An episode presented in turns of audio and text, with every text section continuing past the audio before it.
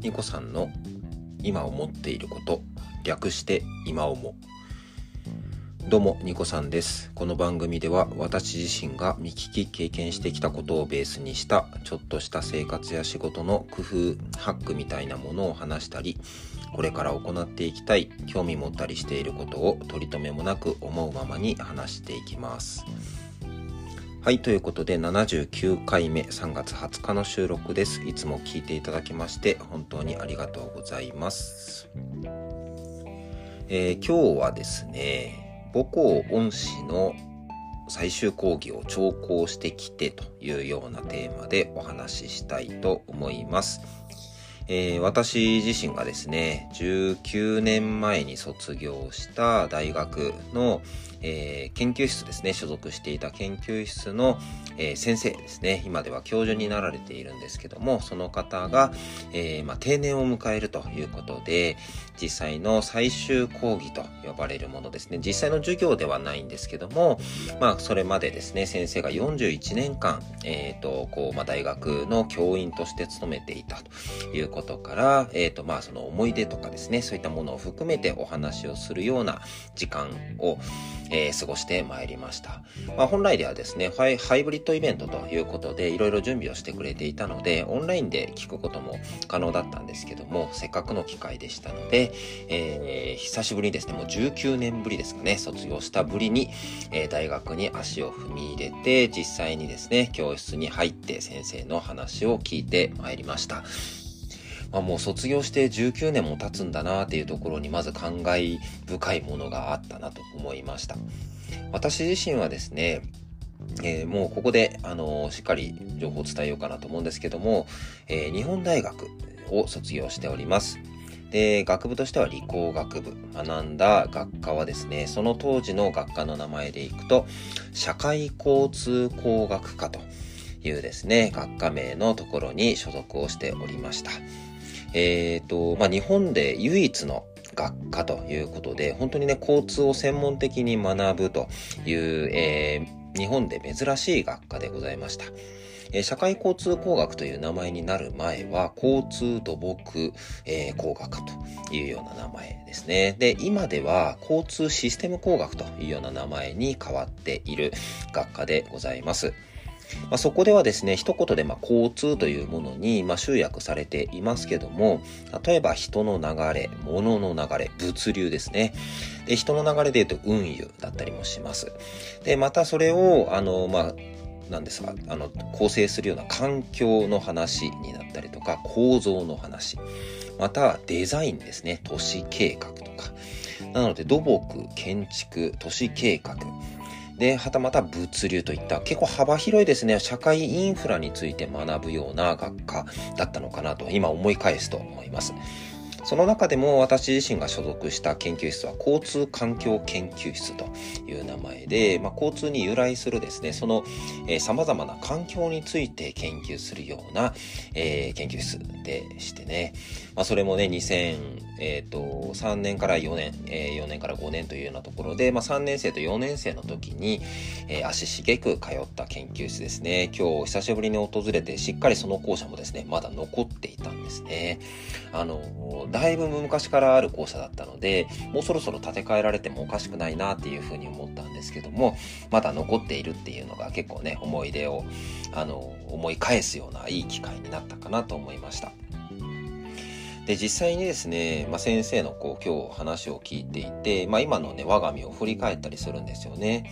実際に卒業した、卒業して就職した先ですとか、その先の転職。で、まあ今ではですね、あのフリーランスになってるわけなんですけども、果たして学んだことを活かすような職業についているかということを問われるとですね、きっと表面上はあまりリンクしていないのかもしれません。はい。で、ただしですね、今日の先生のお話を聞いていてですね、マインドとしては全てが繋がっているなっていうふうに思ったんですよね。例えば今日聞いたメッセージの中ですごくあの響いている言葉で言いますと身の丈に合ったものとか大きいものばかり目指さずにまずは自分たちでやあのできる範囲でトライするということまた実際にあのその当事者である人たちですね。なんかこう、例えば専門家みたいな形で入って、専門家が関わる、あの、まあ、やっていくっていうことってあると思うんですけども、実際にそれを経て、あの、まあ、具現化されたものをですね、一番近く、そして一番頻度高く使うという人たちは紛れもなく当事者です。で、当事者の方々がその開発、構築に関わること、より良いものになっていくであろうというようなことをお話をされま、されておりました。で、実際に実証実験とか研究というものをですね、いろんな自治体と連携してやっていったというお話を聞いて、で、その全てに共通するのが、その自治体にいらっしゃる方々。なんですよね。そういった人たちがしっかり関わっていくことによって、より継続的なものになっていくという話を聞いたときに、まさに今私自身が目指すその業務改善とか IT 化、DX 化、まあ何でもいいんですけども、実際にそこで大切にしてるのは、もちろん最初の仕組み作りっていうのは何から始めていいかわからないっていうような話があ大半でございますので、まあ、そこについては私自身もですね、しっかり手を動かしてこういう形になりますよっていうようなことを見せていくのがあるんですけども、回の終盤、中盤から終盤にかけてはですね、やっぱりそこから自分たちで自立していく、その作られた仕組みを使わせてもらうだけでではなくて、その仕組みをいざ自分たちのものによりフィットさせていくのに、一番早くアクションを起こせるのは、やっぱり自分たちなんですよね。ですので、そういったもの、仕組みを理解するということをすごく大切にしています。ですので、まあ、あの言葉を変えて言うとですね、私がいなくなっても、その仕組みがどんどんアップデートし続けていくことができる。これを理想というふうに掲げています。ですので、まあ、自分がそういうあのコンセプトでいろいろ活動しているものと、まあ、その先生がですね、これまで積み上げてきた、あの積み上げていくときに大切にしていることということが、すごくリンクをしてですね、あの、まあ、卒業して19年経って、あの、ね、初めて行っていたら先生にすごい怒られそうなんですけども、本当にこの研究室にあの所属していてよかったなっていうふうに思った瞬間でございました。まあ、今回でですね、まあ、あの、定年退職という形にはなるんですけども、あの、4月以降からも特任教授として、まだ教鞭に、えー、立たれるということも聞いております。まだまだですね、何かの機会の折に触れてですね、しっかりあの、研究室にあの、先生、訪れて、まあ、先生の、こう、自分の近況報告だったりとか、あの、逆にその、今だからこそ、その、大学で学んでいることとか、研究されていることに、何かしら自分が、えー、お手伝いできるることがないかとか、そういうお話をこれからもしていきたいなというきっかけになりました。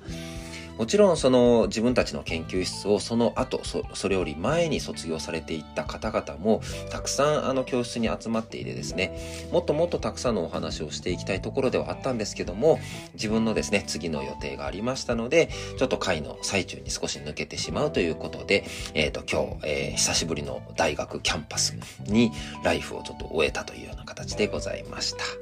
はい。あの、今自身ですね、その、社会人もう19年経ったわけけなんですけども、今ですね、仕事をしていくのもとても楽しいんですけども、何かまた新しいことを学んでみたいという気持ちで結構溢れているところでしたので、こういった大学っていう場所に足を踏み入れていくのはとてもワクワクするものでございました。